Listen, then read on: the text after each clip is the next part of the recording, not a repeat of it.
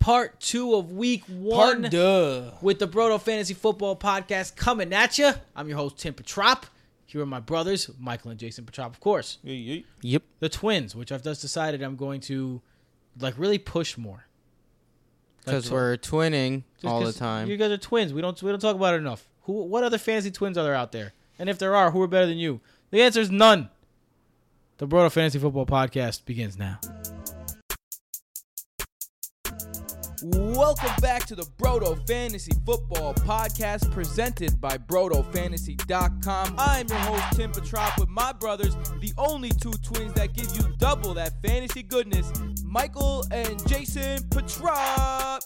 Speaking about best, man, I gotta tell you, Manscaped, the official sponsor of the Broto Fantasy Football Podcast, uh, they just sent us some stuff, and I am feeling fresh as the morning dew on a dimly lit window pane. I am feeling fresh as your new shoes that you just opened the box and see. I'm feeling as fresh as a guy who has some shaved balls and no nicks. I love it.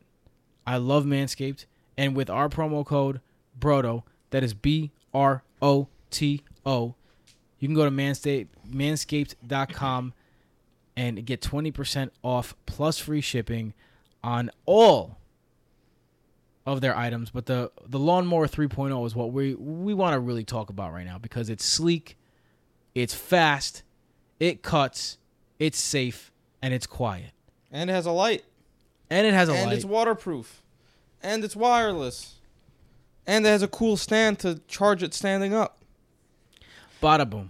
And the package we got came with an awesome carrying bag that makes everything super easy. It also the blade area like pops out, comes with a little brush to clean it too, so you keep it nice and fresh all the time. It's good stuff. Yeah. So support for Broto, the Broto Fantasy Podcast brought to you by Manscaped, who is the best in men's below the waist grooming. Manscaped offers precision engineered tools for your family jewels.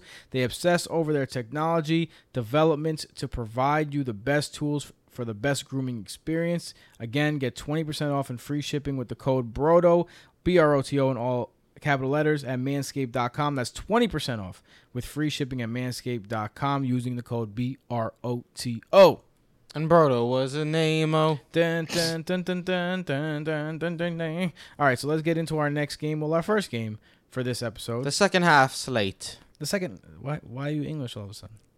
'Cause that's how I felt. Oh, okay. That Part sense. duh. Um, let's go to the Falcons. Matt Ryan. You know, you want to hear the most Matt Ryaniest offense stat ever? Sure. The Falcons were number two in overall offense last year, with 13th in points scored. That is the most Matt Ryaniest thing that you could possibly possibly do. Oh, I'm Tim. I hate Matt Ryan. you Look- want to hear the most Matt Schwaby thing ever? Do you guys remember what Matt Schwab did Matt Schaub, yeah. against the Seahawks last year as the Falcons starter?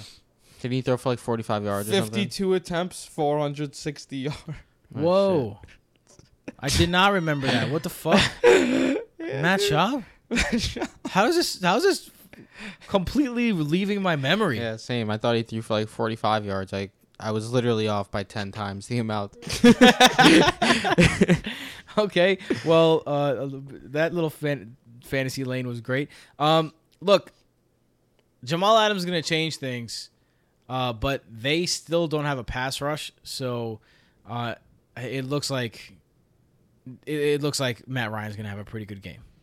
Yeah, I mean, I'm just firing up all the all the Falcons. I mean, the the Seahawks were they were a lot worse than people thought as a defense last season. That most people think. Like their defense was straight up not good, and they just lost your Davion Clowney, which is huge, because their pass rush wasn't even that great to begin with. They were bottom ten in passing yards allowed, bottom eleven in rushing yards allowed. I mean, I'm firing up Ryan, I'm firing up Gurley, Julio, Ridley, Hurst, even the Seahawks. I don't even like Hayden Hurst this year, but I mean the Seahawks gave up the third most points to tight ends last season. I'm firing up Hayden Hurst as well. I mean, I'm lower on him than the expert consensus ranking is because I'm not sold that he's going to be like this They- huge part of the offense. They offense. did add Jamal Adams. They, did add Jamal Adams. Uh, wow, I completely forgot that Jamal Adams lockdowns locks down tight ends. Forget what I said about Hayden Hurst. I hate him again. I was just gonna say like I, I I don't like Hayden Hurst in this game. I honestly think, look, Calvin Ridley averaged almost 16 PPR points per game once when Sanu left. We know what Julio can do, especially against the Seahawks zone defense. He's just gonna find the soft spot. I think Russell Gage even has some appeal here. Oh, you're crazy. Dude, Seattle plays a zone defense. Gage will be the underneath threat, some checkdowns for Matt Ryan, and he was seeing all, like seven targets a game at the end of last season. I mean, I'm certainly not trusting Russell Gage this week. I was you just saying. If you start Russell Gage in no a one's re- starting Russell Gage, we talked about everyone. or or all right, but if you start Russell Gage this week, you just have the biggest set of nuts that you just manscaped in the history of the world. I, I'm sure, but um, let's go to Todd Gurley.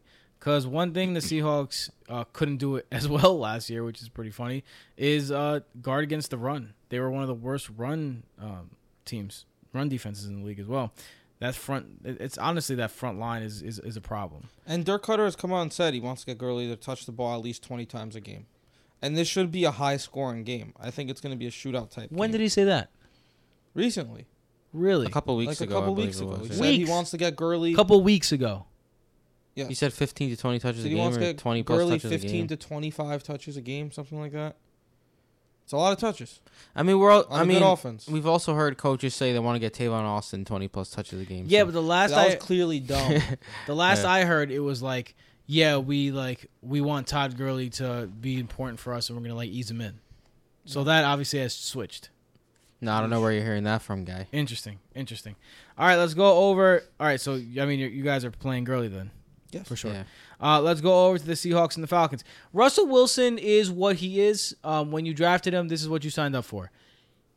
Some of his best games last year were against his worst matchups. Some of his worst games were against his best matchups.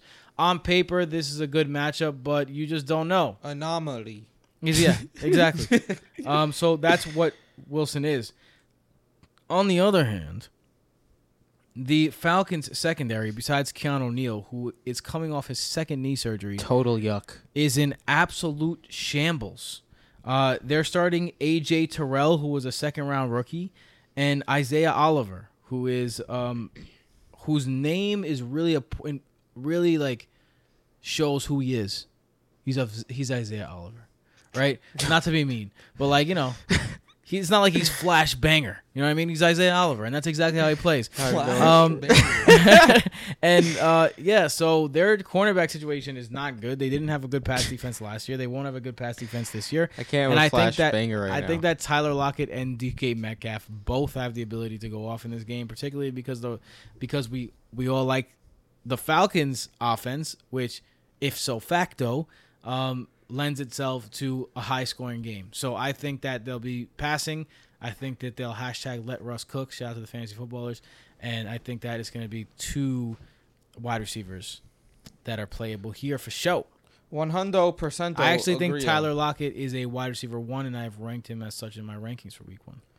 They're gonna feast. Those two wide receivers are much better than the cornerbacks, and the quarterback is great. So Yeah, I have I have uh Lockett and Metcalf ranked higher than expert consensus right now. I think both have really big games here as well, and Russell Wilson has one of the games you drafted him to have. This Falcon secondary is a joke. I think that the only way that both Lockett and DK Metcalf don't have good games is if Greg Olsen comes out and steals some work and gets some touchdowns. Like we've seen the Seahawks throw to the tight end a lot.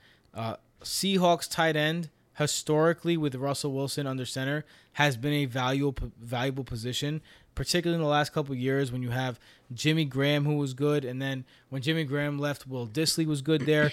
Jacob Hollister was good there. Um, they had that one more tight end that I can't remember his name right now, but he was good when he played. Luke Like- Wilson, No, uh, not Luke Wilson. not Luke, Wilson was He never very the- good. He was the other guy. He was, man, his name was on the tip of my tongue. But either way, he was good when he played. Even even down to like like Hollister? I said, Hollister? You Jacob said Hollister. Even Yeah. down to Jacob Hollister. So it's it's a valuable position. I think that Greg Olsen could actually be a really good streaming candidate this year. See, this the week. tight end position is where I'm gonna take a a hold here. Let's see how Olsen and Dissly pan out. I'm not gonna I'm not gonna touch them in this game. I mean, if they're share if they're sharing tight end targets, then we're in a whole different category of what I just said. True that. Um, What about Chris Carson? He's good to go. He'll probably get 20 to 25 carries. As consistent as they come, he'll probably have 90 yards, a touchdown. Right. Basically, his line every game. Yeah. So Yeah, I mean, I have him as my RB twelve this week, so a low end RB one, higher than consensus. I'm all aboard the Seahawks. underrated pass catcher last season as well. um, let's go over to the Dolphins at the Patriots, and the Twins are gonna hate me, and I don't care. I'm doing it anyway. One of my favorite guys this week, and you could put it on the board, is James White. Week one is such a crapshoot. I know you don't like him year long, but you gotta admit in this game, even if a team brings back the same exact team and the same coaches, they almost never finish exactly the same, especially in a pandemic year. No preseason. The first few weeks in general are going to be driven, I think, by the old, steady reliables rather than the new, flashy cars. James White last year was second in the team in receptions. He's been on the Patriots for the longest time of their running back core. The Patriots are arguably worse at wide receiver now than they were at this time last year. They're arguably the worst in the league. Cam Newton has not thrown a pass in a year. Even when he does throw passes, 25% of his passes in his career have gone to the running back. I think Cam is going to look James White's way early and often. Also, you have to consider that in Miami's secondary, the strong suit of their defense is their cornerbacks and their secondary. Byron Jones just got signed this year to pair with Xavier Howard at cornerback. The Dolphins were sixth worst in fantasy points per game, giving up to the running back last year, season. Damien Harris is down. Sony, Sony Michel is being eased back in quotation uh, quotation marks, according to reports. Old reliable Sweet Feet is going to get an opportunity, and he is going to shine. I would not be surprised if he catches ten balls this game. I have been the Patriots hater all off season, and I'm just carrying that into week one because I do not want anything to do with any Same here, man. of these Patriots players. Let's see how it pans out. First game with Cam Newton at quarterback and not Tom Brady in literally 20 years for the damn Patriots. They brought in Kyle Van Noy. They brought in Emmanuel Ogbah, Byron Jones, Shaq Lawson. Those are four very nice pieces. They drafted a bunch of defenders in the draft as well. I'm just not sold on Cam Newton. Cam Newton is, literally has been one of the worst passing quarterbacks in like our generation. Like he's just not a good passer, and I don't care what anyone says. Yes, he had an MVP season. Yes, he had one very good season. Everything that comes from Cam Newton is through his legs. That's how he's able to do everything, and who knows how that's gonna, if he's gonna be able to operate that way this season at age 31 after missing an entire season in a completely brand new offense. I'm just not interested in literally any Patriots players this in for this game and I just really want to see how it plays out because I would not be surprised if this is a, like a 14 to 10 Patriots win type of thing. Yeah, but then who's going to score two touchdowns? I mean, we'll see. We'll see how that offense operates. Cam, I'm not Maybe Cam Newton's the best I think running back on that. team. honestly I I That's- will not be surprised at all. At all if Rex Burkhead is the running back that scores.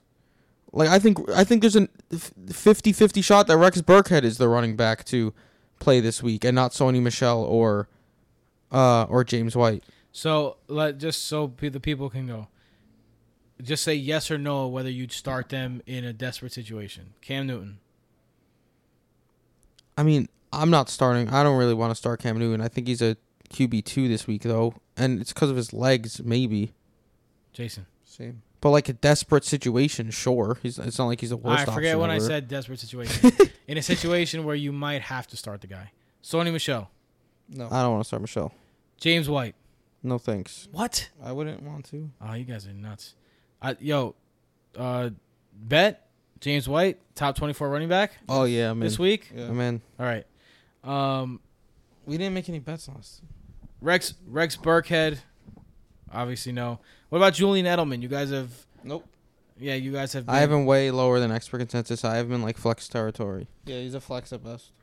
N'Keal Dude. Harry. Let's not forget the Dolphins' best asset is their cornerbacks. That's what I just said. I said that. Xavier Howard, Byron listening. Jones. You weren't listening. You hurt my feelings. well, you guys were. Ra- I honestly, I phased you out. Fuck James White. um, Myers, Bird, Rizzo. I don't even know why you put those guys' names on there, honestly, Jason. Uh, let's go over to the Dolphins. Ryan Fitzpatrick's named the starter. So that's got to be pretty good news for DeVante Parker. And before you say, hey, well, Stephon Gilmore is facing him, uh, DeVante Parker kind of torched Stephon Gilmore last year. He not kind of he torched him in Yeah. the. I mean, but let's not. Parker also went zero for zero, one game against the Patriots, and then he absolutely torched Stephon Gilmore. But when he torched him is during the second half of the year when DeVante Parker like really blossomed into a stud and a With half. Fitz, though. with Fitz, yeah. And I know Preston Williams is coming back, and Preston Williams is everyone's favorite guy. I'm not really on the Preston Williams bandwagon at all. I mean, this guy's a UDFA who had a few good games short. He also tore his ACL in week nine of last season. Let's give it some damn time before we proclaim Preston Williams to be like this star. I don't really understand why people are so damn high on the guy. But yeah, he went 8 for 137 against Stephon Gilmore last time they played each other. And look, if you drafted DeVante Parker, you probably drafted him in the fifth, sixth round, so you're likely putting him in your lineup to begin with. Sure, his upside is likely limited a little bit. Like the Patriots are not a team you want to play against, but they got destroyed in the offseason. Like they lost so many pieces. Op- basically, they stole like they stole Kyle Van Noy from the damn the Dolphins from the Patriots. So the Patriots aren't even the same defense either. So outside of Stephon Gilmore and Jason McCourty. I'm firing up DeVante, DeVante Parker, more a wide receiver three this week, but he certainly has the appeal with Ryan Fitzpatrick at QB. Oh yeah, Fitz has played with Chan Gailey before in Buffalo and New York, and note that those teams are in the AFC East. Fitzpatrick's probably played the Patriots more in his life than anyone else in the NFL right now. New England is a depleted defense. I wouldn't be surprised if Fitz outscores Cam, which means good things for Parker. I kind of like Williams as a flex play. And on the low, the Dolphins have a completely new offensive line. And I'm not saying this is a good thing. They have three rookies on it. So what are they going to do with the backfield? Jordan Howard will probably get some burn. Matt Breida more of the passing back. It's going to be interesting to see how they separate them. Those are a couple guys I'm not really targeting this game either. I'm yeah, not. it's I'm going to not. be a pass happy game. DeVante Parker's the only person I'm like playing confidently as a wide receiver three or above. Literally everyone else in this game, I'd rather not have in my starting lineup and would rather wait and see how how they're with that. involved in the game. I will tell you this though, And you in their guys keep offense, saying a depleted, a depleted Patriots defense. Let's let's just think about how depleted. Kyle Van Noy goes to Miami. He's great. J- Jamie Collins goes to Detroit. Also great. Danny Shelton goes to Detroit. Very good. Um, Ted Karras, who you know was a rotational player, he goes to Miami. Not as good. Um, Nate Ebner goes to the Giants. Now Elandon Roberts, names. like these guys, these are guys who played significant snaps, non-starters. But then COVID guys, Patrick Chung, their starting safety, Dont'a Hightower, they're starting, they're starting linebacker.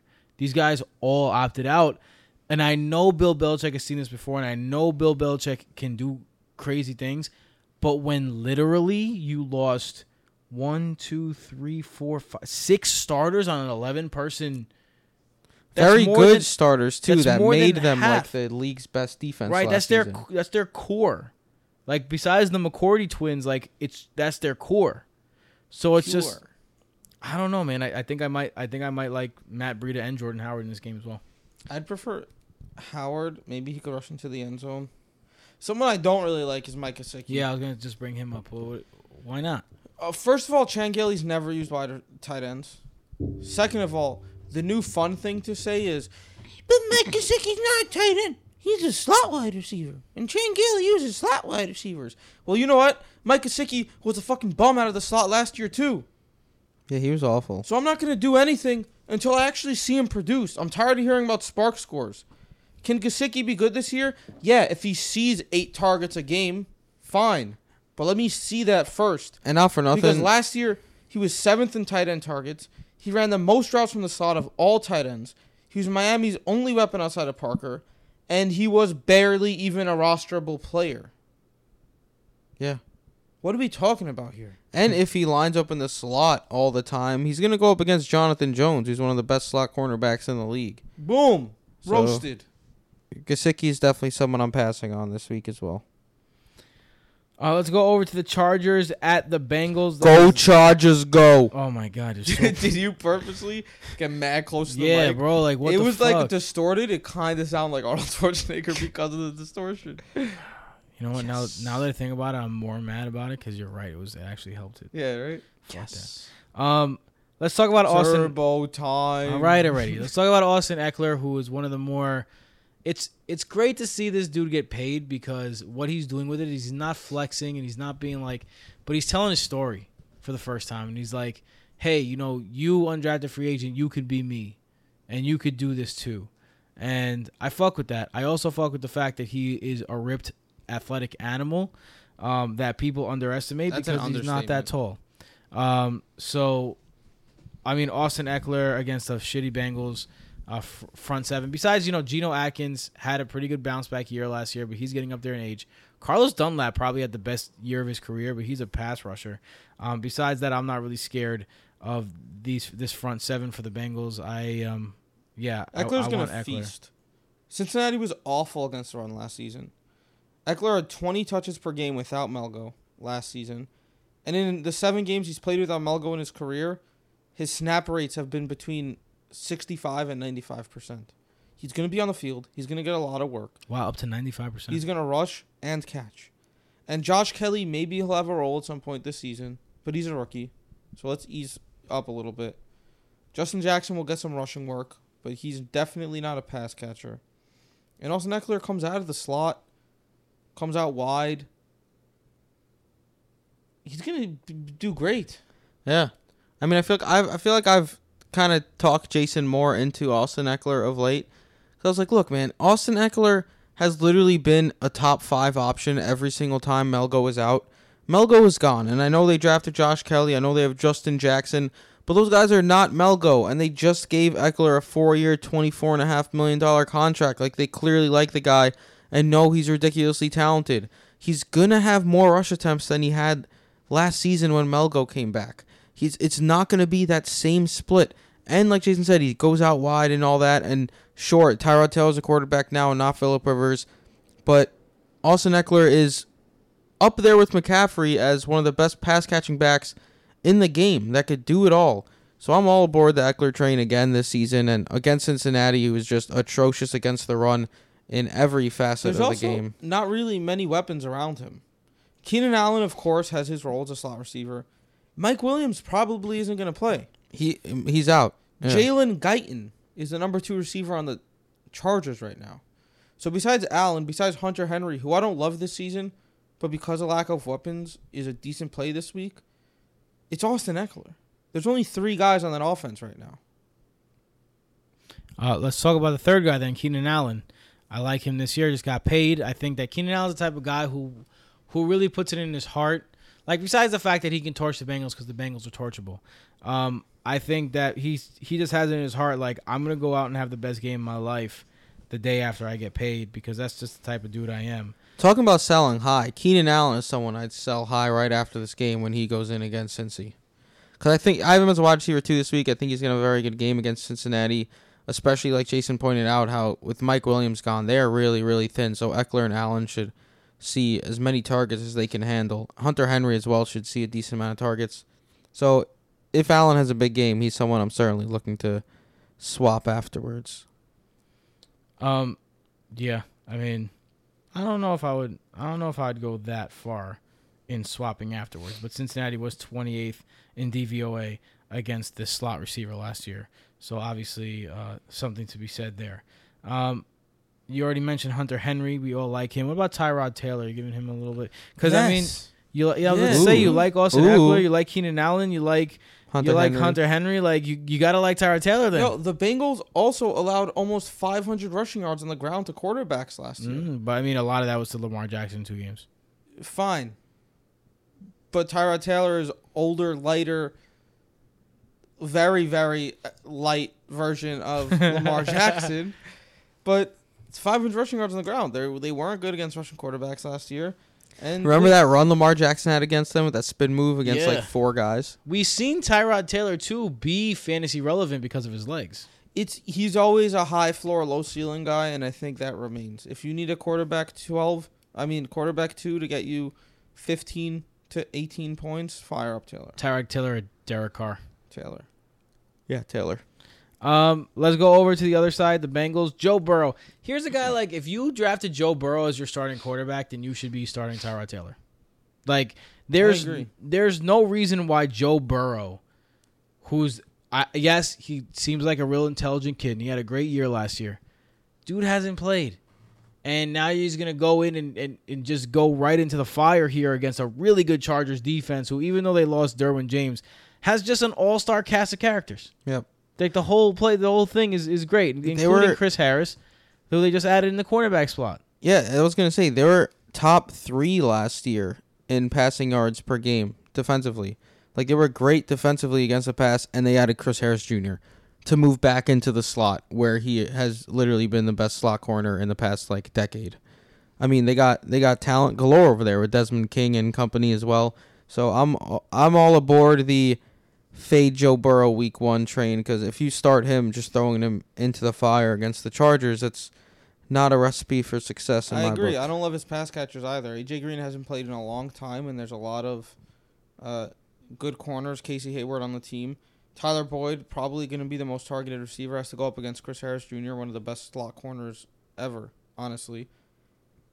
John Ross, Tee Higgins, Auden Tate, all vying for time together. Throw C.J. Uzomah in there, and then there's also going to be game pace concerns. Tyrod Taylor is a guy who runs a running offense who's going to want to keep the ball, and the Chargers are probably going to want to win that way on defense and by running. So I don't really like the pass catchers in this game. AJ Green, I'd maybe take a shot on as a wide receiver three. Tyler Boyd the same, but I wouldn't be surprised if they dudded.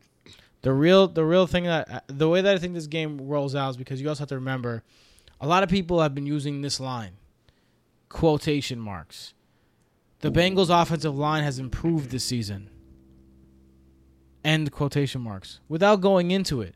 And you look at the improvements that they made, and they've only changed one player on the team, and that is a left tackle who missed an entire rookie season due to an injury and now is taking a snap. You thought I was I was concerned about guys who hasn't played in a year and eight months against against competition. This guy hasn't played in uh, uh I mean eight months plus a year, and he's going against Joey Bosa. Yeah. That is a recipe for disaster. I think this game could get out of hand quickly, and I think that um I think I like AJ Green for some garbage time points. That could be the case. Honestly, I don't I don't hate Joe Mixon this week. Same. The Chargers are better against the pass than the run. This is Joe Burrow's first game. I wouldn't be surprised if this is one of those games where we see Joe Mixon with 30 touches. Yeah, wouldn't be surprised. But I And do maybe also think not, pace- maybe like 90 yards. Pace of play might be a problem if if the Chargers go out to a big lead. Joe Mixon never topped 90 yards last season unless he had 20 or more touches. That's Keep why I said 30 touches and 90 yards. Yeah. but I could also I could also see the Chargers maybe challenging Joe Burrow as well. Maybe stacking the box and keeping their receivers one on one on the outside, trusting their corners, which uh, would not bode well for Joe Mixon. So we'll see how it goes. It's I mean it's a completely brand new offense, a completely brand new quarterback. I'm certainly excited to see how it goes, but honestly, there I'm could not. be a million scenarios how this plays out. I'm on the hesitant side, thinking the Bengals are going to struggle out of the gate. I agree. I think this one might be the biggest blowout of the of the weekend. Um, let's Biggest go. blowout of the weekend. yeah, I, I think that the Bengals possibly put up no points. There's too much hype about the Bengals, man. I, I think that there's a there is a realistic, real shot that the Bengals put up zero points Hot damn. because yo, like I'm not going to argue. you got a rookie quarterback who hasn't played in a preseason game even going against one of the better defenses in the league. Talk about seeing ghosts. Yeah, man. Like, yo, this Chargers defense is star studded. Yeah. When you could lose Derwin James and still have a one of the best secondaries in the league, if that's Der- how you know. Dude, if J- Derwin James was playing, I would have said that the, the Bengals will Negative. account. There, there's a couple years ago where um, I was on I was on veterans minimum, and I said that when Nathan Peterson was starting against the Bears, Nathan Peterman. Peterman, I said that the Bears will score more points on defense than the Bills will will score on offense, And you were right. and I was right about it. Yeah. And I believe that if Derwin James was playing, I would I would bet that for this first game. Um, but he's not. Disrespect to Joe Burrow, c- I mean, comparing not- him to Nathan Peterman. It's not disrespect. It's the guy's never played in the NFL before, and he's never had a pra- he's never had a rep against an NFL player who wants to rip his head off. True. Um, Fair enough. let's go to the next game. For 49ers at Cardinals. Both of these teams led by innovative offensive minds. Uh, I feel like these are teams that are going to shady have advantages this year because they're going to be able to check more at the line. The quarterbacks can be able to uh, more freely communicate with the people around them. And I think it's the innovative offenses like these two that may that led by very smart quarterbacks that may be the X factor. So I think that's another thing, another COVID thing that people aren't really understanding is like, because now what the Seahawks they won all those one score games, right? And they won it with the largest, the the most crowd noise, the twelves. Like, how's that going to affect them not having that, not throwing the offense off their game, you know, and already having a defense that's kind of porous. So I, I think it could benefit both of them. I I'm mm, I'm uh what's the word I'm looking for? You know when the, like, there's two sides and they're both pulling at you. Conflicted. Conflicted about this game. There you go. Arizona and San Francisco last season shootout in both games they played. Yet Vegas's implied total for the Cardinals is 20.5 points. One of the lowest in the league this week. So Vegas knows something we don't or they just don't believe in the Cardinals. I think what they're they're doing is they're banking on the 49ers defense that was phenomenal last year. Yeah, Yeah. and COVID related issues probably and Kyler Murray wasn't great at the end of last season. Unfortunately, if you drafted him, I don't have him on any teams cuz I don't draft quarterbacks high. You're starting him this week and you're going to hope for another one of those shootouts. So I mean, He's it's gonna not, need to use his legs. I will tell you this though, because you would the what you said is a very common thing, right? This is a great defense, Kyler. You know, maybe you should consider like you got to hope. Kyler finished as QB seven and QB six against them in two games last year. That's what I'm saying. I know. That's that's where my conflict comes in. Yeah, the Vegas- Cardinals had success Vegas says otherwise. against the 49ers. It's tough though cuz I mean the 49ers did lose to Forrest Buckner as well, which is a big loss on the interior for them, which bodes well for Kenyon Drake, which I think Kenyon Dra- Kenyon Drake had a very good game against San Fran. His first game over uh as a Cardinal, nobody really played him because it was like, oh, let's see how he's gonna do, and then he rushes for like 130 yards or so, somewhere around there. Very interesting to see that. Uh, without the Forrest Buckner, I do think the 49ers run defense is to be a little worse, and it was already not the best last season. I mean, they were the most stingy pass defense in yards allowed, but they were middle of the pack in rushing yards allowed. So when it comes to rushing, Kenyon Drake will have an opportunity against San Fran. It's just will the Cardinals fall behind really early? And if so, will Kenyon Drake see targets from Kyler Murray as well, or is Kenyon Drake going to be just stuck with like 10 to 15 touches on the game? No, I think that uh I think you'll see targets. The Arizona running back was a workhorse last year. Chase Edmonds had a game with 94% of snaps. Like I don't I'm not worried about game script with Kenyon Drake. He's going to be on the field almost the entire time. Yeah, I fair agree. enough. I also let's. I mean, Kenyon Drake. I think I, I'm not worried about him. I, li- I like Kenyon Drake in this game as well. They, But I think these look the wide receivers for the Cardinals, right? First of all, it's going to be interesting to see how they are lined up, how many of them play at the same time, where are they where are they putting DeAndre Hopkins? The 49ers allowed the 11th most fantasy points to wide receivers last year. That was a very surprising stat when I looked it up. Um I think the problem is I don't know which wide receiver is going to get it. I really I like Kyler in this game as an underrated.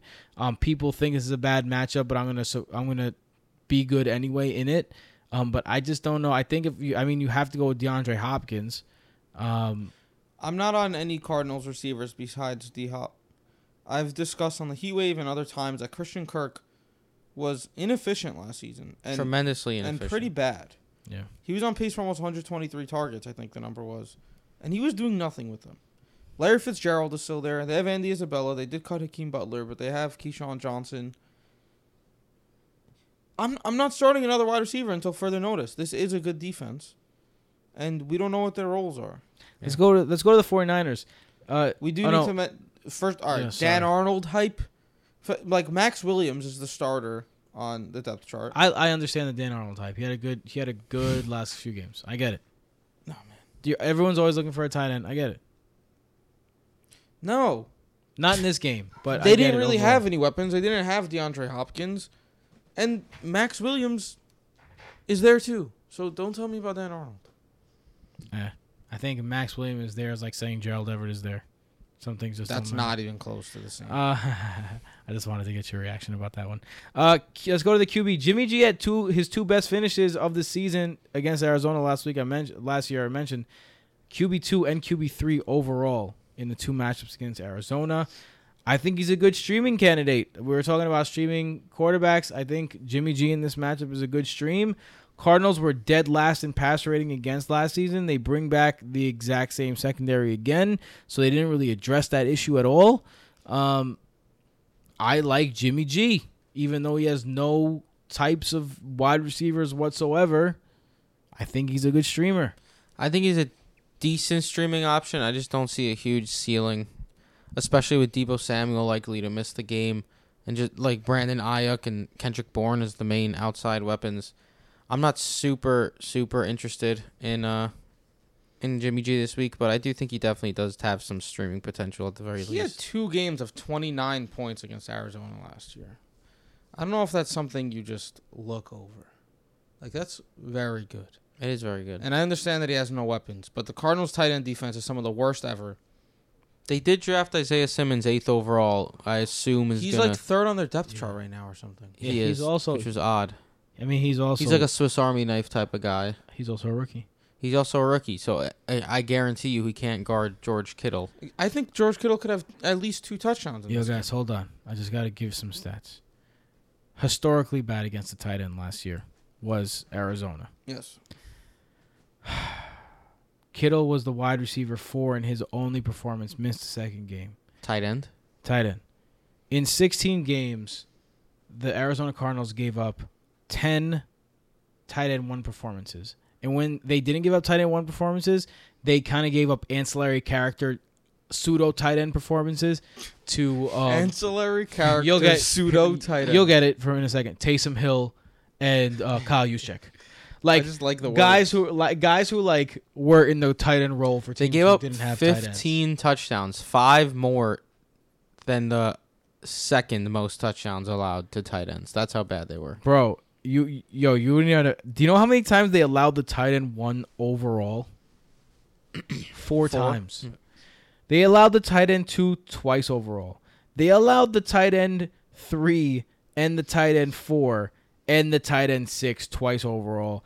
One of those was OJ Howard's only tight end performance, tight end one performance, and one of them was Ricky Seals Jones. Ricky Heels bones. So it's not like they're like getting torched by crazy people. They're being torched by regular ass tight ends. Getting, getting torched by crazy people. I just thought of a crazy person like holding a fire torch chasing after someone. Yo, they allowed 10 tight end one performances and they were a, a majority of them, 9 out of them were top 6 tight end performances. Tim. Yep. Jordan Reed. Yo. Yo. I didn't even I didn't even think about this. Yo, yes. Yes. Oh my god. Yes, Jordan Reed. Here yes. we go. If you listen to the Heat Wave, Tim thinks Jordan Reed could be something this year. But considering Deebo is hurt, Aiyuk is hurt, Bourne, Pettis, and Taylor are scrubs, Jordan Reed is probably more talented. Come than on, Yes. Jay. You serious Yes. right now, Jordan Reed? I like. I'm Yes. not recommending it. Don't no, start Jordan talk Reed. to him. But if you're doing like, yo, I think if Jordan you Reed wanna is a do great DFS play at like forty three hundred dollars. If you want to do like the four o'clock slate, I think there's a four o'clock game, and throw Jordan Reed in your tight end slot and get a little crazy or flex with George Kittle there. who- How many people can roster him? We're talking Deservedly crazy now, though. zero. No one should start Jordan Reed in redraft. But like I said, those wide receivers are. Tim hurt, has a look at his what eyes. Mike Gesicki or Jordan Reed? Kasicki. Gesicki, but it's appetizing. like it's, I'm not crazy, right? Oh my goodness. gracious. Jason, you may have created a mon. You may have inceptioned my brain right now into a monster. I'm just letting you know, um, because I'm not gonna be able to think about jo- anything else except getting enough money in my FanDuel account to play Jordan You Reed. guys are absurd. Um, what about wide receiver Kendrick Bourne? Like I think we talked about this. Kendrick Bourne would be the guy if you're gonna play a guy. Yeah, but I mean, well, we have to see. He's like, had good games though, Kendrick Bourne. But it his good games are he catches a touchdown. Like that's Right. what his role is. He's the end zone guy. We have to wait and see if Deebo's gonna play, if Brandon Aiyuk's gonna play. Let's see closer to Saturday. It's tough to really judge right now with those wide receivers with the way they're they've been going. Because I mean, Deebo hasn't played in months now. Aiyuk is a rookie who this is his first game ever. Kendrick Bourne is a veteran who just catches touchdowns. So I'm. I, it's not like I'm super interested in any of these guys. If Deebo Samuel somehow does come back, I mean, I'm just gonna. I'd probably. I'd probably rank him as like a flex option because. Who, who knows if he's gonna be healthy enough to even play a full. Uh, like his full share of snaps. It's it's tough judging these receivers this this let's week. also not forget the 49ers are a run first offense. exactly. I wouldn't be surprised if the running back saw 30 touches. Honestly, a 15 touch game for Mostert, 10 for Coleman, 5 for McKinnon. Um, distribution wouldn't surprise me, Interesting. which means I'm firing up Mostert as an RB2 because 15 touches in Shan- 15 touches and the Shanahan offense is great. Yes. I agree about Mostert. I want to say great, but I good. have him four spots ahead of Good. expert consensus this week. Coleman and McKinnon, I'll wait and see. The hope is that Mostert sees even more than that. I think Coleman is a is a good flex play this week. I think Mostert has a lot of a lot of potential in this game to have a, a really good one. It's in- going to be interesting to see how this split operates because uh, I do think Raheem Mostert is going to be the lead guy, but we never know Kyle Shanahan, so we'll see uh, what happens this time around. We are almost done with games, halfway through now, um, and we want to tell you about why you're doing these games. Why are you doing these games, Michael? Why do you play these games? To win, Do you do it to win? You do it to W I N. That is the only thing that matters. And when you win, you want to rub it in the face of your friends and to party like a champion. and to party like a champion. And the best way to do that is with party belts. Great deals on awesome looking belts that you can get completely customized, your own logos, your own fonts, your own everything. Championship belt, and not only that, they give you a nice side netting situation where you could hold your beers. Oh yeah, And nothing is better than telling a guy, hold my beer. And then he actually holds your beer. And then you go and you give three more beers to other people. And you, you we bought like we bought belts Broto customized for our Patreon League champions this year and Yeah. the Dynasty League champions. Yes, we did. And actually, we got to talking after that. And cool dude. We liked him. Broto and him are in a collaboration. Broto is the official sponsor of the belts. The belts are the official belts Championship. championship belts of the Broto Fantasy Football Podcast. Um, so get those belts, make it happen. Partybelts.com. If you put in the promo code BROTO, B R O T O, all caps, you get 15% off. And these things are already greatly priced. We also have a um a giveaway currently going on for a Patrick Mahomes or a Legion of Zoom belt. So check that out as well. How do you ch- how do you do that, Michael? On Twitter, follow us, follow Party Belts, retweet, comment, reply, and you'll be in the drawing. At Broto Fantasy, if you don't already know, follow on Twitter.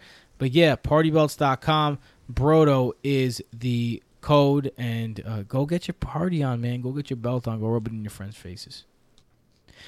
All right, so if you hear some noise, by the way, in the back, like we said, we're in the same room for the first time. We had some major tef- technical difficulties. If you listened all the way through in the last episode, it is right now um, 12:55 a.m. in New York City. Dedication. Yeah, because we had we were supposed to start at 8 p.m. and then all hell broke loose.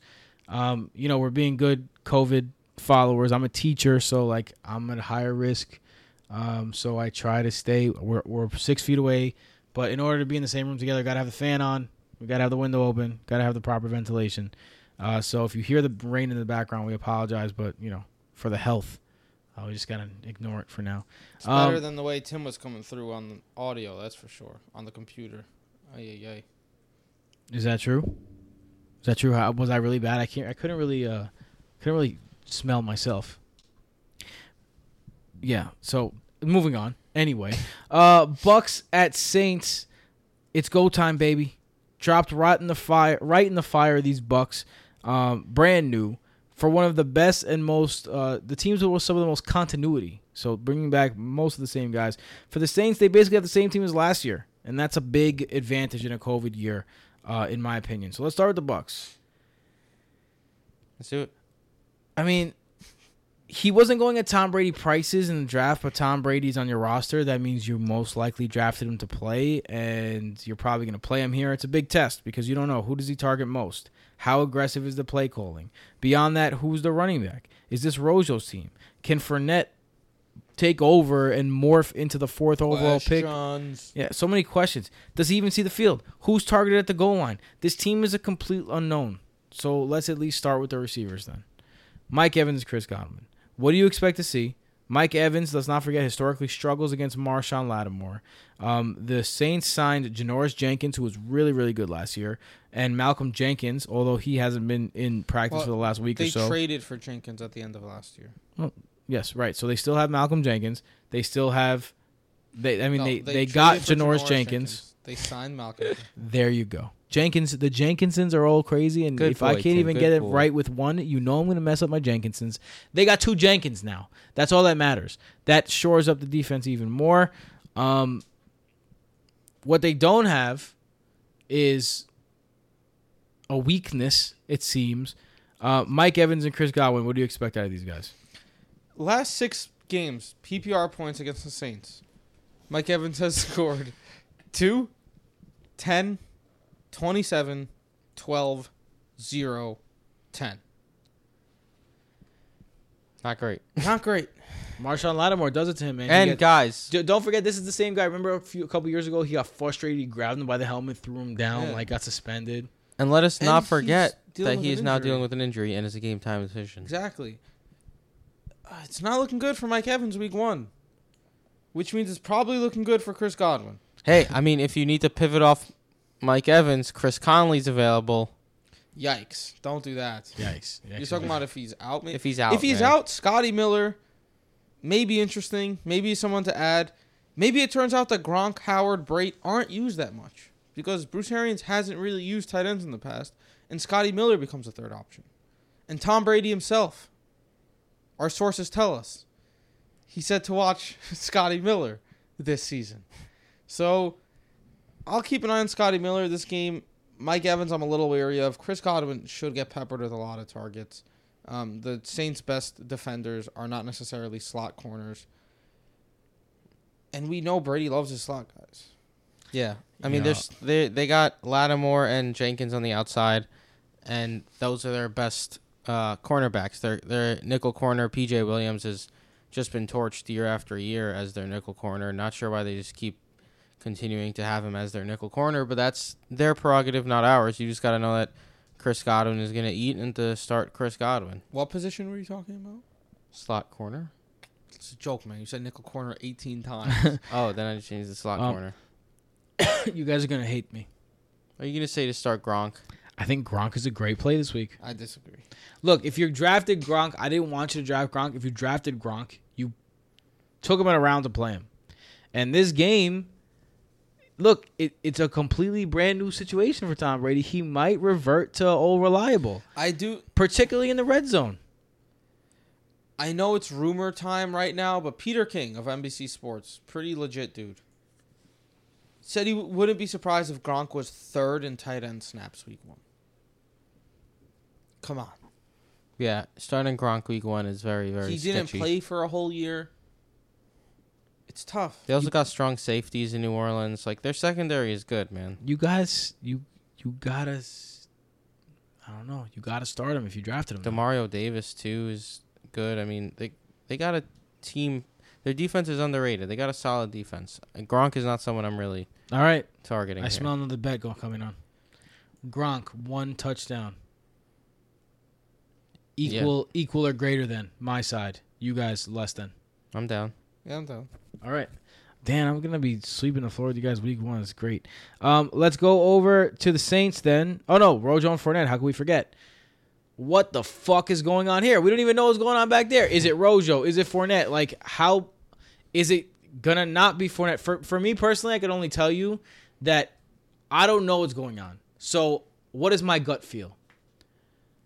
I'm playing someone in my in my money league, the league that we like to that we talk about, our favorite league, the one that we care about the most. And he has Leonard Fournette. He drafted him before the whole this whole ordeal. His backup running back was Alexander Mattison. He went a little bit of a zero RB. He took Alexander Ad- Mattison out of the starting lineup and put Fournette in, and I'm happy about it. No, that's crazy. That's stupid. I'm happy about it. I just Compared don't. to Mattison, that's dumb. I Yeah, just Mattison don't think. holds no value unless Cook gets hurt. I don't think Fournette is even gonna see much of the field at all. I think that Fournette's going to be the main back in this. Whoa, backfield. how? He just joined the team a couple Not days ago. Not necessarily this week. What I was going I to mean, say that's is, what we're, we're talking about week one though. what I was going to say, cockface, is that the Saints are good against the run. They're very good. So it doesn't matter if Fournette, Rojo, or McCoy are on the field. I don't think they're going to have success. So what I care more about now is snap share. Who's going to be on the field? Who's going to be running routes, getting rushes? Because if Fournette in week one gets the same amount of work as Rojo, No that way. just tells me no way. Fournette's going to be the lead guy, and he's going to run away with this. That is that is what you should gather from that information, for sure. But there's no way that happens. I don't know, man. Rojo's not good. They brought in Fournette immediately. And Bruce Arians is not one to tell the truth at press conferences. Yeah, he's not. But I wouldn't say Yeah. immediately either. They let him clear waivers. Yeah, look, I'm not trying to target either. yeah, because because they don't want to pay him four mil. Right. So not immediately Because they don't want to pay him four mil. because they're not that yeah, desperate. and now they're, giving not him four, like three mil. They're not four mil desperate, but they're two mil desperate. So you, wait, you're you were misleading in your statement, sir. Tim. That's it. No. that's- Tim is yes, being. I, I object. Tim is I being a classic Rojo truther right now. No, I'm not. I'm not a Just Rojo deny- truther at your all. objection? Just denying facts. Give me a real objection. What's what did you say? I forget at this point fucking guy. about being a Rojo truther. That that- Fournette's going to be the to- guy that they wanted him or something? That they got him immediately. immediately. Yeah, on on grounds of for false uh Objection relevant. False It's only pretense. week false one. pretenses. false pretenses. All right. All right, is that a the real judge thing? False rules in pretenses. favor of Tim. I don't think so. We're losing it. It's about that time. It's 1:05 a.m. We're coming off the rails, but we are still thinking clearly and sharply, and we already wrote I, and we I'm- wrote down notes, so we don't need. So our past sharper thinkers I'm are really damn doing awake. doing. and I what's got all my on right notes, now. so I'm Yeah. good to go. Actually, me and Jason were just looking out the window, and in the distance there was like creepy, dude. one light and a weird ass woman standing outside. She was scary as fuck. Well, that's why you started laughing in the middle of Mike Evans. Yeah, I was trying to whisper to Michael, like, dude, I got freaked out. We're in here, and I'm like, oh. You guys watch too many scary movies. I know. Spooky ghosty. All right, all right. Let's go over to um. dun, dun, dun, dun, dun. Uh, let's The let's go over to the Saints. Yeah, Alvin Kamara. Big question. How worried are you about the the Alvin Kamara situation in general? Contract not done yet, although there is rumors that he's about to get a big contract. Um, but something that got swept under the rug a little bit is he got an epidural in his spine. Now he said that he also got this epidural last year, and that it's no big deal. He's ready to go. But when you have an injury prone back, getting an epidural, it's something to think about. Not necessarily in this game one because he's going to be a superhuman on an epidural strength painkiller. Um, but uh, just to keep an eye on in general, I love this matchup for Alvin Kamara, and he's I'm not I will not be surprised if he finishes as RB one. I'm not too worried. There's an argument to be made that Alvin Kamara is more valuable when he faces a defense that's good against the run, because it forces the Saints to pass more, and as Michael has said, a target is worth 2.7 times more than a carry hmm historically. So that's just going to force him to pass to pass more ca- catch more passes. And last year the Bucks were great against the run. They were even good against pass catching backs. But Kamara still finishes running back 17 and running back 3 in the two games last year. Yep. So there's nothing to worry about with Alvin Kamara. One of those hobbled, I should mention. And in both games, like he had 16 receptions in those games combined and 29 rush attempts. I mean, I expect more of the same. So I'm I'm certainly not being scared away from Alvin Kamara. What about Mike Thomas? Does he continue to get back to his beastly ways?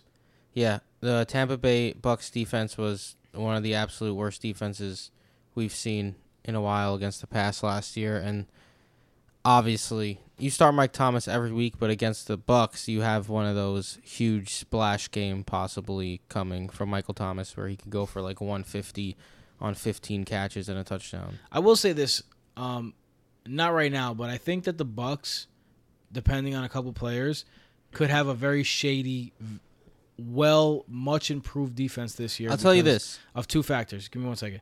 In the second half, they were a much better defense. And on top of that, you don't have Jameis Win- Winston throwing 30 picks and putting you in, in precarious positions. Yeah, that's true. And they like uh, you just pointed out, they were much better over the back half once they got, I guess, more acclimated as a unit together. I don't know why there was such a drastic difference between the first half and second half for the Bucks, but they did get a lot better. With that being said, it's still Michael Thomas, so I don't give a flying fadoodle. I'm gonna bring back dart throw of the week because mine is Tre'Quan Smith. Hey, Yo, I have here as my notes Tre'Quan Smith. Jason, you're usually a fan of Tre'Quan in the Dome. What's your opinion on this? That's my only note. That's my opinion. He's in the dome. Look, I know that they brought in Emmanuel Sanders, but if you look at the last few years, the number two wide receiver for the Saints has always been a deep shot wide receiver. Ted Ginn, Tre'Quan Smith, even a couple years ago. It hasn't been the slot guy. Sanders and Cook may cannibalize each other, but Tre'Quan Smith, in his short career, has been good at home. I mean, it hasn't been great, but in his home games in his career since he started playing, his last 10 home games, two and a half catches per game. Stick with me. 40 yards, 0.81 touchdowns per game. Hmm. That's like 10 points in Yeah. PPR. Like he's been decent at home, and that's without seeing much work. And it, it should be a good game. I mean, Emmanuel Sanders being be there high doesn't scare you though. Snap count and such. I think Tre'Quan's a different player. They're gonna bring him in to run deeper routes, and that's where they need to connect. You did say dart throw, so I wouldn't be surprised if it's Sanders in the slot and Tre'Quan on the outside. No, Emmanuel that's what it's doing. Sanders- That's what Michael was saying. Emmanuel Sanders scares me. Like Jason pointed out when we were talking about the Saints uh, in the heat wave, Sanders played 17 games last year uh, because he missed both bye weeks when he was traded. The dude was under 33 receiving yards eight times. So like he was very on and off. And I know Sanders has historically been a very good receiver, but the dude's 34 years old now, and the number two receiver in the Saints offense isn't always that great. Like the number two receiver in the Saints offense, you'd expect it to be better than it is with Drew Brees at quarterback, but it's just really not that involved in the offense. And if Jason's here talking about how Tre'Quan Smith might have a role as a deep guy, that's even worse for Emmanuel Sanders this week. I'm not super interested in Emmanuel Sanders here. I have him near wide receiver 50 in my rankings. I I'm just it's a good matchup. I just don't really like the setup for him to do any to do much this week. Common theme you're going to hear us talking about in this whole episode is, you know, roles are undefined. We have no idea. So week one's going to be a learning experience. Like True if if Emmanuel Sanders comes out and catches eight balls, and like Jared Cook only catches three, then you know that oh shit, something's going down. Yep. Um, talking about Jared Cook, just to put out this out there, Bucks are seventh worst in the N- seventh worst in the NFL um, in points against the tight end, and Jared Cook in his two games against the Bucks finished as tight end five and tight end ten in two games. So go ahead and play him. Drew Brees, no reason at all to sit. Yeah, definitely start Drew Brees. This is one of the games where uh, he has some tremendous upside. Yeah, I mean he's home. He's playing a bad defense. Let's get it. Let's get it. Let's get it. All right. Uh, let's go to our next game. It is the Dallas Cowboys, America's The team, baby. Boo, boo, boo, against the Los Angeles I just Rams. realized no one said Oakland Raiders, or maybe we said Oakland the whole time and didn't realize. I don't remember saying Vegas. I don't remember saying Vegas. Maybe we just said Raiders repeatedly. Yeah, I think we just said Raiders a lot. The Raiders. We Oh didn't my do God. that. No, thank God. um, Cowboys at Rams. Tim hates that so much. I hate it. Is the next game. Yo, Zeke. Zeke, this fucking monster, bro. Like this guy didn't even. I, I, he didn't even end as an as less than an RB two all we all year last year, but he did have five games of RB two. Four of those five games were in the first. Uh, um, four of those five weeks were in the first five weeks of the season that. Last started year. slow. Started yeah, slow we because confused. they kind of they kind of eased him in and then he became the beast that he always meant to do. I think that's the only thing that scares me about Zeke is do they try that same shit again and have him take it easy in the beginning of the season and then ramp him up in the, It was the a different half. situation last year, though. No, or am I bugging? Wasn't Zeke dealing with something? Something like that. Uh. yeah. Plus, I mean, Mike McCarthy was brought in. Sure. All right. Like we've seen in the past, he used Jamaal Williams with Aaron Jones. He used James Starks with Eddie Lacy. I think it's going to be a completely different exactly. He's done stuff like that. But even so, Jones and lacy were still great. So he's gonna be a stud. They're gonna lean on him early. Week 15 last year, Zeke and Pollard combined for 248 yards and three touchdowns against the Rams. The Rams' defense, run defense, is not good. Like I'm pretty sure, was is Wade Phillips fired? I'm not sure. I don't remember, but Wade Phillips, yeah, I, I do remember actually. He was fired. I remember because Sean, I was like, it must have been intimidating for Sean McVay to fire Wade Phillips. Like Yeah, to fire someone like double his age. Anyway, Wade Phillips in his old age was a genius. He decided, let's forget about defending the run. Who cares about the run? It's a passing offense. I don't think he should have been fired. That was a genius move. So now they're bringing Brandon Staley, but I don't think much is going to change at the moment. Like it's not like they're, they're just going to snap their fingers and the Rams are going to be a great good def- great run defense. So there's nothing to worry about with Zeke. Yeah, I'm not worrying about Zeke at all. Um, yeah, I mean, it is Zeke. Um, all right, let's go to Dak and the pass catching options then, because Jason in the beginning of the first episode said something about Amari Cooper, and I, I, I you know, explain yourself. Amari Cooper is not a great football player. He's a good one. What makes him good is that he feasts on bad cornerbacks. What makes him not great is that he gets beat by good cornerbacks. And you can say the same thing about his home road splits. He's good at home, he's bad on the road. The last time Cooper went up against Jalen Ramsey was week 15. Ramsey won that bout easily, holding Cooper to one catch for 19 yards. The Cowboys are also on the road. In his career, Cooper's per game average on the road is four catches, 53 yards, 0.28 touchdowns. Tre'Quan Smith numbers. His home averages are five catches, 79 yards, 0.58 touchdowns. Better Tre'Quan Smith numbers. He's going against Jalen Ramsey. Way better. He's on the road. Amari Cooper is not even going to be in the top 36 wide receivers this week. Okay, well, I, okay, I, I agree that Amari Cooper definitely does not do well against number one receivers like I mean cornerbacks like Jalen Ramsey, um, but I'm interested to see how the personnel is used this year because I I, I I think was that gonna say that too with McCarthy at the helm. yeah because I think that CeeDee Lamb getting drafted was not um, was not a, an accident. I think they want to move Cooper into the slot a lot more and get him away from number one type wide receivers. And if they can do that, then Cooper still has a chance to have a pretty good game. So it's going to be interesting to see how he's used. Because if he's used traditionally like Jason Garrett used him, then I agree with Jason. He's a pass. But I, I think that there's a, such a great chance that McCarthy moves him around the formation and gets him away from Jalen Ramsey that he might have an opportunity to shine. Yeah, I mean, I am lower than consensus on Cooper. I have him as a low end wide receiver too this week. So, I mean, I'm not super high on him. I wouldn't be shocked if this is the game where Gallup outscores Cooper. That happened like six or seven times last I last have Gallup season. ranked higher. I, I, I haven't gone that far. I think Gallup is a high end wide receiver three, Coop more low end wide receiver two. But both of them, I think, are in pretty. Not both of them. Gallup is in a decent position here with Coop going up against Jalen Ramsey, and most likely being shadowed by him. CeeDee Lamb. CeeDee Lamb is interesting because No, he's not. He's a rookie. is interesting because how will he be used his first week? I'm not saying fantasy wise interesting. I just Alright. mean like generally interesting because That's fair. I'm very interested to see how he's used his first week.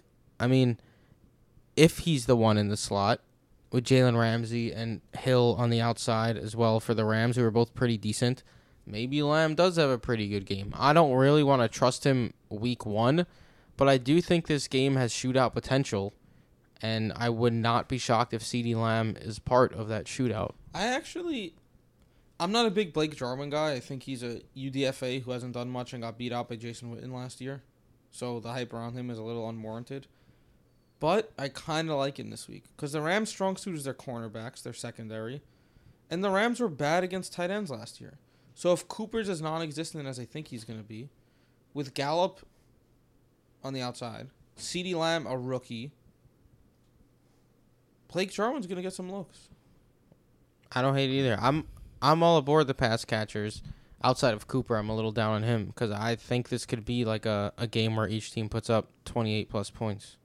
Uh, so let's go. To the, what about? Then you're obviously starting Dak Prescott if you drafted him. Oh yeah, of Uh, course. let's go to the other side. I, I like Goff as a QB one this this week. I have him ranked as such. Um, As do I. I like I like him as a streamer. I like Robert Woods to start off as a wide receiver one this week and then start his journey towards a yearly wide receiver one this week. I like Kupp. I think Van Jefferson from watching Hard Knocks seems to be part of the the offense. He's a rookie though. I'm staying away, but interesting to see his role. Uh, same things with Reynolds. We'll get to the tight ends later, but let's talk about these wide receivers. How do you feel about them? I like both Woods and Kupp as RB twos or better. I like Woods as a, as a wide receiver one. Yeah, I mean, without Byron Jones there, their secondary is way worse. I mean, Chidobe Awuzie is decent, like he's a solid cornerback, but then they got He's not even listed as their starter right now. If that's if that's crazy, that's crazy. is he not? I don't know. That doesn't make much sense. I I don't don't know. But either way, Awuzie, and then they like it's just a bunch of guys that most people have never even heard of. So it's it's tough to really. Jourdan Lewis is their mediocre slot corner. Yeah, so it's like, are the are these guys gonna be good enough to defend Woods, Higbee, Kupp? And the answers are resounding no, No. for me. I think they're all oh. tremendous plays this week. I think Goff, Woods, Higbee, Kupp. More than likely, Woods, Higbee, and Kupp. One of them is just gonna have like an okay game. I don't expect all three of them to really explode, but they're all in line to have pretty big games here. I, I I'd be very happy to start all four of those guys. And on that note, I think that it's going to be a pass happy game because if you look at Dallas, they only allowed two 100 yard rushers last year. Yep. And we have Cam Akers, a rookie. Darrell Henderson coming off of an injury, wasn't very good last year. And Malcolm Brown, who was around when they drafted Darrell Henderson and Cam Akers, who they don't really believe in. So they're probably going to pass a lot. And then when it comes to these three, Malcolm Brown had five touchdowns within the 10 last year. So he might come in for a goal line carry, which limits Akers and Henderson's upside. I'm not a big Henderson guy. I think Akers is a RB3 play. If you need to start him as your RB2, if you drafted him as your RB2, that's fine. I'd be I'd be a little hesitant to trust any of the running options in this game as well. But I do think Akers at least a flex player, low end RB two. I think it's going to be a big Goff Woods, Kupp, and Higbee. I do want to add about Higbee. The Cowboys actually gave up the second most points to tight ends last season. You don't really hear the Cowboys when Oh. you think tight ends. 110 receptions, most in the league allowed to tight ends. So, good spot here for Tyler Higbee to grow off of his tremendous end to last season. Uh, I, s- I put out a tweet uh, a couple months ago where I said by the end of the season, people who said I'm fading Tyler Higbee because of Gerald Everett are gonna look back and say that that sentence is gibberish. Um, It's dumb. yeah, I think it's gonna be proven in week one. Um, all right. That is the Cowboys and the Rams. Let's go on to the Steelers and the Giants. Let's start on the Steelers side because it is really interesting over there. Uh, James Conner, when he's healthy, you lock him in and you say, "Go, young man, rumble, young man, rumble." Yes, and that's what Mike Tomlin just said. He called him his feature back, called him his workhorse back, and he was the running back nine in weeks one through eight last year. So, fire me up, James Conner. I have him as my t- a top ten running back. Do you know? I think Yeah, fire him up. James Conner, even that, even as RB nine last year, people forget that he was going as like the fifth or fourth overall pick in some drafts. So I think that like people were jaded a little bit at the re- like even though he was an RB nine, he was the RB nine, and then he got injured. So like people forget about you after you do that. Um, don't forget, Big Ben is back. Everything in camp said he looks great. A little Diontae Johnson love today. Big Ben said that the sky's the limit and that he runs crisp routes and gets open. Um, I, I mean, I know that not everyone can go in, but I like Conner in this game. I like Juju. I like Diontae, and I like Eric Ebron. So you like Big Ben? I like Big Ben. The Giants have a terrible, terrible secondary. They were the third worst team against Although- quarterbacks last season. I, I will say they added James Bradberry and Logan Ryan. But they're And mediocre Corey at best as well. Like James Bradberry was their big signing, and this is a guy who's been mediocre at best his whole career. Like he's had some good games, sure, but it's not like James Bradberry is a guy you're scared to play against, unless you're ESPN and saying James Bradberry is gonna shut down Julio Jones Three years ago. three years ago. Yeah, Never gonna forget that. I do wanna the And then know- Julio Jones went for like 300 yards. Yep. For Yeah, real. Like he went for like games. 300 yards. Yeah. Like for real. I do want to note this is a Monday night, the first Monday night game. Heyo. Hey, I think ski, Big ski. Ben is gonna come out Been guns blazing. all day sure. for Monday night. He wants to show that he's not that he's not um toast. I, I am a little scared, just the rust of Big Ben not playing for an entire season, no preseason games. With that being said, I do think this He's is a a tremendous though, man. matchup, and yeah, If his arm is he's good, played he'll be long good. enough to be good. So I agree. I think Juju's a good play. I think Diontae Johnson is a good play as well. James Conner, Big Ben. I'm interested in all those guys in this game. How do you feel about Ebron, Tim? I like him. Um, I, I like him in this game a lot. The Giants were 20th in DVOA against the tight end last year, so obviously we're we're open in that sense. He certainly has touchdown upside. He has one. touchdown upside every game, and they said he's, they're going to deploy him as a Swiss Army knife. I, I like Diontae Johnson. I like Eric Ebron. I like Juju, and I like Conner. I really like them all. Um, I mean, right now you're not playing Washington or Claypool or Vance Refrigeration, um, which is Vance McDonald, by the way, for those who are who are new to the show. So you're not playing these guys. So yeah, I like Eric Ebron. They they made it a point to bring back Vance Refrigeration this year, though. I mean, he's he's a tough nosed motherfucker. Are we sure Ebron's gonna play that much more? Over Did they sign him after Ebron or before?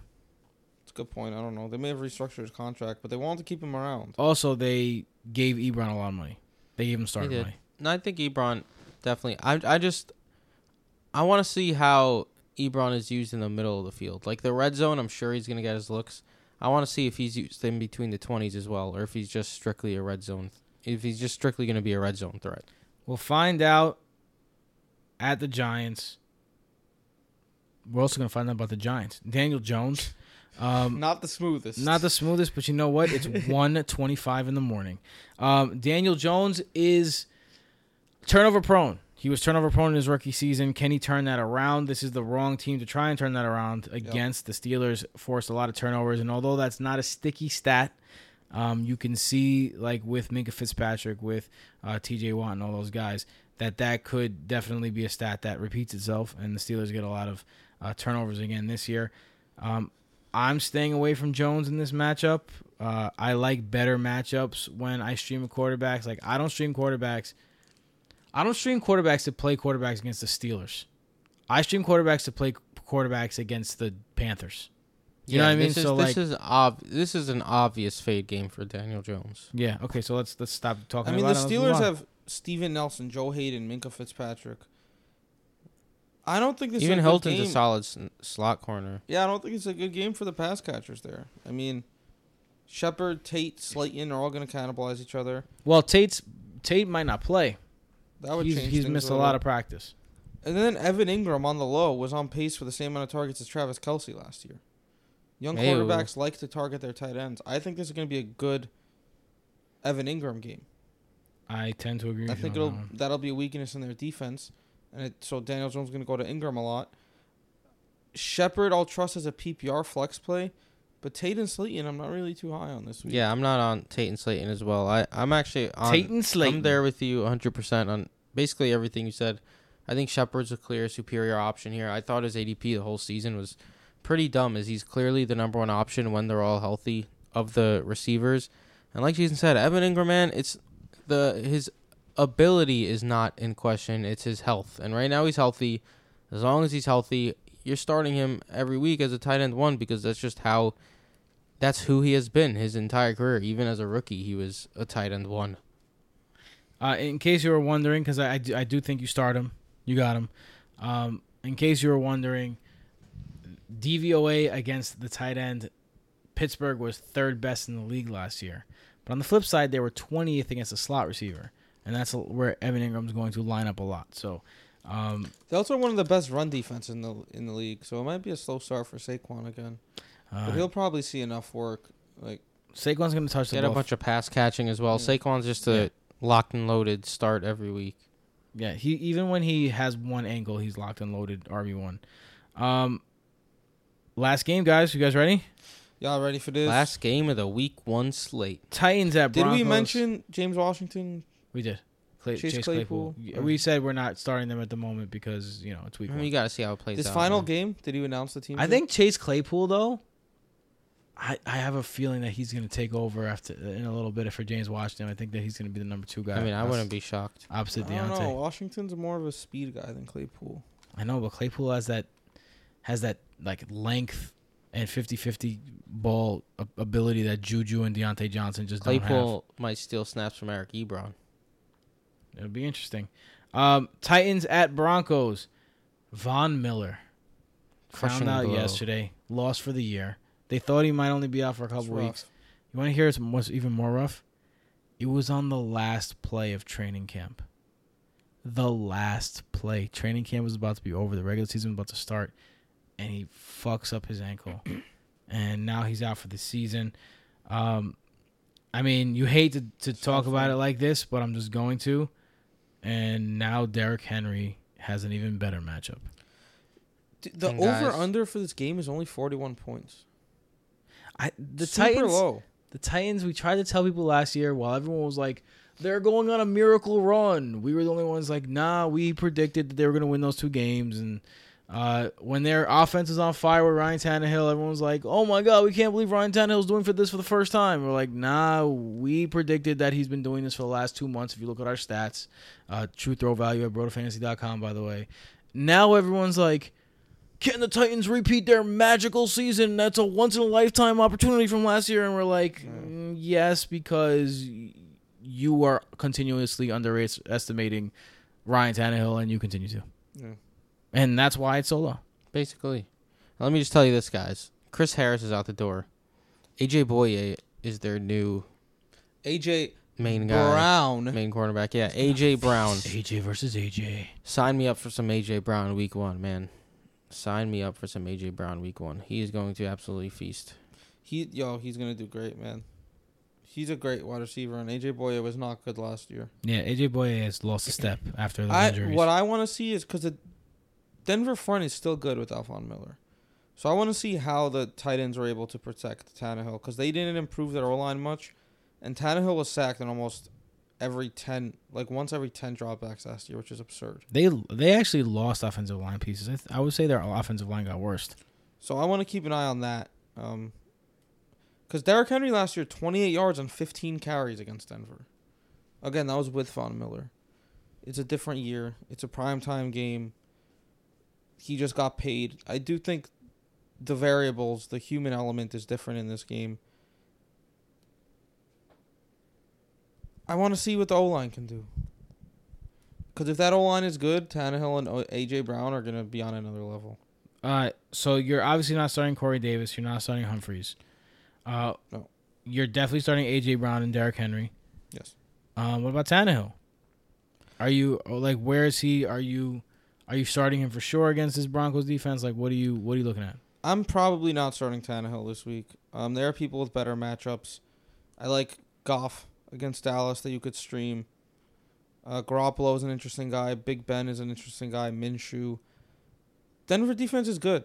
Um, I know they lost Chris Harris. Now they don't have Von Miller, so maybe they're actually not that good. And Bradley Chubb is still on his way back from knee surgery, so he's you know Yeah, so maybe I'm a little too low on Tannehill at the moment, but um, I think it'll be a Derrick Henry's gonna have a good game. yeah I think so too. Um, what about Jonnu Smith? Are you taking a shot on him this week? I wouldn't be against it. I have Jonnu as my tight end one in a few leagues, and unless I have someone else that I like better, which is unlikely, I'm not going to drop him for anyone. I prefer Jack Doyle this week, maybe Blake Jarwin, but besides that, I'm cool with Jonnu Smith. Yeah, I mean the game. Broncos do have a couple safeties that are pretty good, which is not great for Jonnu Smith. I like to see if Jonnu Smith is the clear number two guy in that passing attack coming straight into the season after a whole off season as the main guy.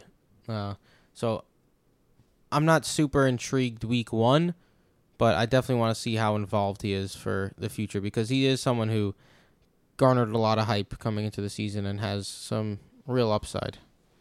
Has nothing to do with this, but I just got some news in the wire that uh, the Jaguars the Jaguars uh signed Dare. Ogunbowale. Yeah. Did they? I heard it was a rumor. Is it official? Um, Mike Garafolo says that they are expected to sign him, but you know Mike Garafolo. Um, that that that would just suck because their only relevant running back right now is Chris Thompson, and Dare just would be the same person. I Or wonder maybe if he's it's probably if just like a. It could just be a special team signing too. Honestly, I also wonder if it's Chris Thompson insurance because Chris Thompson is so uh, injury prone. we'll see. Um, let's go over to the last team we're going over, the Broncos. Um, let's go to the running backs first because I think that's going to be the most, the most telling. We're gonna have to learn Melgo, Phillip Lindsay. I have more Melgo than I thought that I was gonna have in the beginning of the season. I have two shares of Melgo across ten teams that I care about um, that aren't best ball. So, I mean, I can see him being good. I can. I think that he has a great he has great opportunity where he's at, but at the same time, does he split with Phillip Lindsay 50-50? Does he get that goal line work? My gut says yes, but I can't be for sure. That's a good point. I mean, you can't be for sure. The thing, the funny thing is that you pay Melgo, so you think he's going to be the early down back. but then when you look at who the better pass catcher is in their careers, it's Melgo as well. Yeah. But then Melgo is also not going to be a three down back. So it's going to be interesting to see what happens. I wouldn't be surprised if it's like a Melgo series, Lindsay series, Melgo series, Lindsay series, something of that sort. Or if Melgo runs it four times in a row, Lindsay comes in, runs it four times in a row, something like that. Yeah. Because I do expect it to be a, a pretty close split. So I think both have RB2 flex appeal. I think it's going to be that way weekly, but their ceilings are limited. I agree. I got Melgo as RB twenty two and Lindsay as RB thirty. I definitely do think they both have some appeal this week, and I am very interested eh, very interested to see how that snap share plays out. Is it Melgo 65-35? Is it more 50-50? Does Lindsay even maybe outsnap Melgo? Time will tell, but it's a it's definitely going to be interesting to see. Both guys, I do agree with Jason though, have limited ceilings at least for this game. Let's see how uh let's see how it plays out. Um, I want to talk about before I even go to the wide receivers. I want to talk about Noah Fant because um, the Broncos were susceptible to getting uh, smashed by the tight end, and they just lost Logan Ryan, who is their very good slot corner, and he was very good last year. So the question is, if Fant, who they said they're going to line up in the slot, line up at tight end, um, he had that magic number of 500 rush uh, receiving yards in his career, which usually leads to a breakout in the second year. Does he waste any time, or does he break out right away against the Titans? I think that Noah Fant is a guy that I could I would start at tight end. Yeah, I mean, I have him in my top 12 this week. I do think he is a solid matchup against Tennessee. And they got, I mean, they got a Dory Jackson out on the outside pro- going up against Courtland Sutton, who Dory Jackson is a very good cornerback. And then you got the rookies, right? You got J- J- Jerry Jeudy and maybe KJ Hamler if he's healthy. And then the running backs, and then Noah Fant. So Noah Fant is So in Tim line Patrick, for. DaeSean Hamilton. Yeah, but Tim Patrick and DaeSean Hamilton, I don't think are going to, like, steal much work. For what it is, Tim Patrick is currently listed as the number two receiver on the depth chart. yeah, but come on. Um, with that. again, like that's why I preface Yeah. it with what it is. But that's that's another positive for Noah Fant though. Like I would not be shocked at all if he ends up getting six to eight targets this game. I'd be okay taking the wait and see approach. I think the Tennessee defense is a good one. Mike Vrabel's a good coach. No offense, saw th- less than three targets per game with Drew Lock last year. We saw all the additions they made on offense. Michael just listed the names. I'd rather wait and see for this week. I don't I don't blame you. I just I do think you might be missing out on an opportunity because I, I do think Adoree Jackson on Courtland Sutton is gonna take away some targets from I Sutton. think Michael's trying to get me into a pyramid scheme. I don't disagree with you, pyramid but I feel like you are missing out on an opportunity. Let me tell you why. Bro, last pyramid scheme I went to, bro, I, I drove all the way out to fucking Long Island.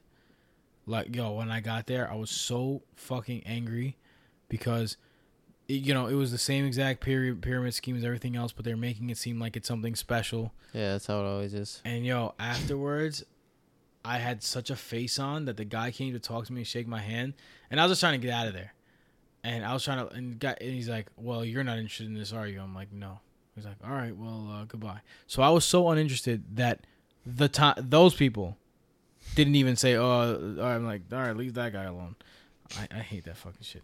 Um, what about Jerry Jeudy? That's the last person to talk about. What about Jerry Jeudy? How do you guys feel about him this year? Uh, well, we could also I mean, talk about. week. We haven't really spoke about Drew Lock much.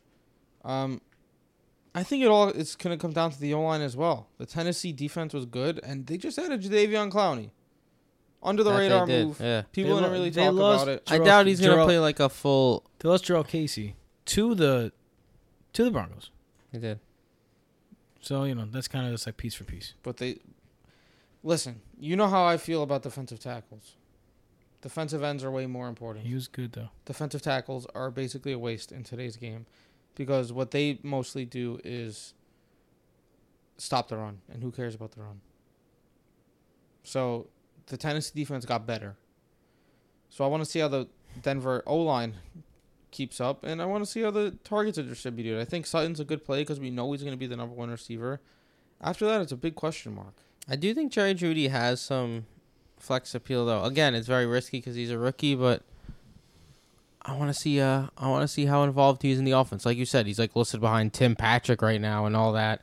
So they they do play games with these depth charts and shit as well, which is frustrating at times. But Jerry Jeudy is a talent and a half, so I would not be shocked if he ends up getting a putting up like nine, ten points. We'll see. Time will tell. We did it. We did it. It is time to end this. It's 1.40 in the morning. Yes, it is, baby. Um, in case I could keep going. Let's Tim has week two. not been up this late in maybe eight or Let's nine talk about years. week well. I just started work again. So like this is yesterday I was asleep at 9 p.m. Wow. no wonder you're just because I was so now well I was okay. so tired from the day before when I got no sleep. so I just fell asleep mad early. But um Yeah, we got to be up in like six hours. Yeah, same with me. uh, so yeah, what was I saying? The Broto Fantasy Football Podcast is officially sponsored by Manscaped. So if you want to be tired but also have clean ass balls, uh, go to manscaped.com. Go to put in And, the And fire, and fire uh, boxers. They fire really boxers, boxers. I might order t-shirts. more. Yeah, I w- I've always been the guy who was like, "Why are you gonna spend money on boxers and shit?" Until recently, I started like, you know what? I'm actually gonna invest in boxers because I realized having bad boxers really sucks. And the pair they sent us is tremendous. You know what's great about them, man? They're boxer briefs, by the way. Boxer, They're briefs, boxer yes, briefs. yes. They don't have the pee hole. I love boxer briefs that don't have the pee hole. That shit is historic. I don't need a hole to pee, dude. Prehistoric. Yeah, Fine, whatever. prehistoric. I don't need a, pee, a hole to pee. And they're like bo- they're like performance boxers. I as don't want my well. shit falling out. briefs. Fuck a pee hole. It's because giant. Because you see, Jason has a giant dick. That's what he's trying to say. Um, but, and you could see it really good because he- he's nice and manscaped All down right, there. dude. Yeah, we're gonna Uh, start 20 our OnlyFans as well. and we're gonna be manscaped on OnlyFans. Twenty percent off with the promo code BROTO uh, and free shipping. So check that out, manscaped.com. And also party belts. If you want to be completely shaven with your manscaped and wear nothing but your party belt to your next draft, only that's OnlyFans. what I'm talking about. Uh, yeah, OnlyFans. Uh, you can make a completely customized belt for a very affordable price, uh, and you can get 15% off with our promo code BROTO. Uh, party belts, the official championship belt of the Broto Fantasy Football Podcast. That's, that's the tough part. That's the one you paused on. I was pointing at you because I wanted you to be proud of me because I didn't skip up at all. Oh, I did crazy good ad, ad reads today. Uh, Crazy good. crazy good. My ad reads were almost as good as my predictions. not for nothing. You did have like 18 takes because of technical difficulties. Yo, I, I really Well, refined because it. of technical difficulties, not because Tim doesn't know how to read right. I really speak. I really refined it, but. I had a chance to refine it today.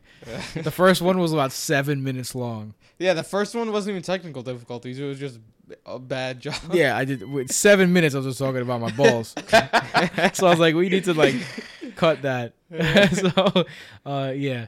Uh, anyway, uh, brotofantasy.com for all of our all of our rankings, all of our uh, stats, including true throw value and true target value. Um, you can go to partybelts.com on the website as well. Uh, you could also find articles there. We're going to be publishing an article that is going to have our voice in it at least once every week. We have a team full of young, hungry writers who are also pretty damn good at it. Um, shout out uh, Nick Casanova and Giancarlo Gianluca for all for And Mike Shiz. and Mike Shiz. How could I forget Mike Shiz? The Shiz himself, the Shizzy, the Shizzy Glizzy. Um, he for all contributing and becoming part of the Broto team. Um, you guys are a big part of the growth that we have seen this summer. Thank you guys so much uh, for all that. As you can tell, we're we are on our shias, and we're trying to continue to do that. Um, we are going to be bringing you more and more episodes. Don't forget, we have a Monday recap episode. Two of these episodes every Monday, we're playing around with the thought of a live stream every Sunday. Um, this is because we're no longer playing football in the morning because of COVID. So we're we'll be in touch about that as soon as we get everything set up for that. Uh, we'll probably be having a live stream and also an extra episode every Tuesday for waivers. Patreon.com slash Broto Fantasy where you can get a whole bunch of extras and so on. Jason, where can they find you in the meantime? At Broto FF Jason. Michael? At Broto FF Mike. You can find me at BrotoFF Tim. See what I did there? Yo, I'm not gonna lie. I could have just said anything. I don't know what I said. I, I can't remember it at all. Like I don't know what I said. I hope I didn't say anything Tim stupid. needs to sleep. I need to go to sleep. Um, so I'm gonna do that. Peace out. Later. Oh yeah. By the way, get ready to dominate week one. Hell yeah. Yeah. Yeah. Yeah. Later.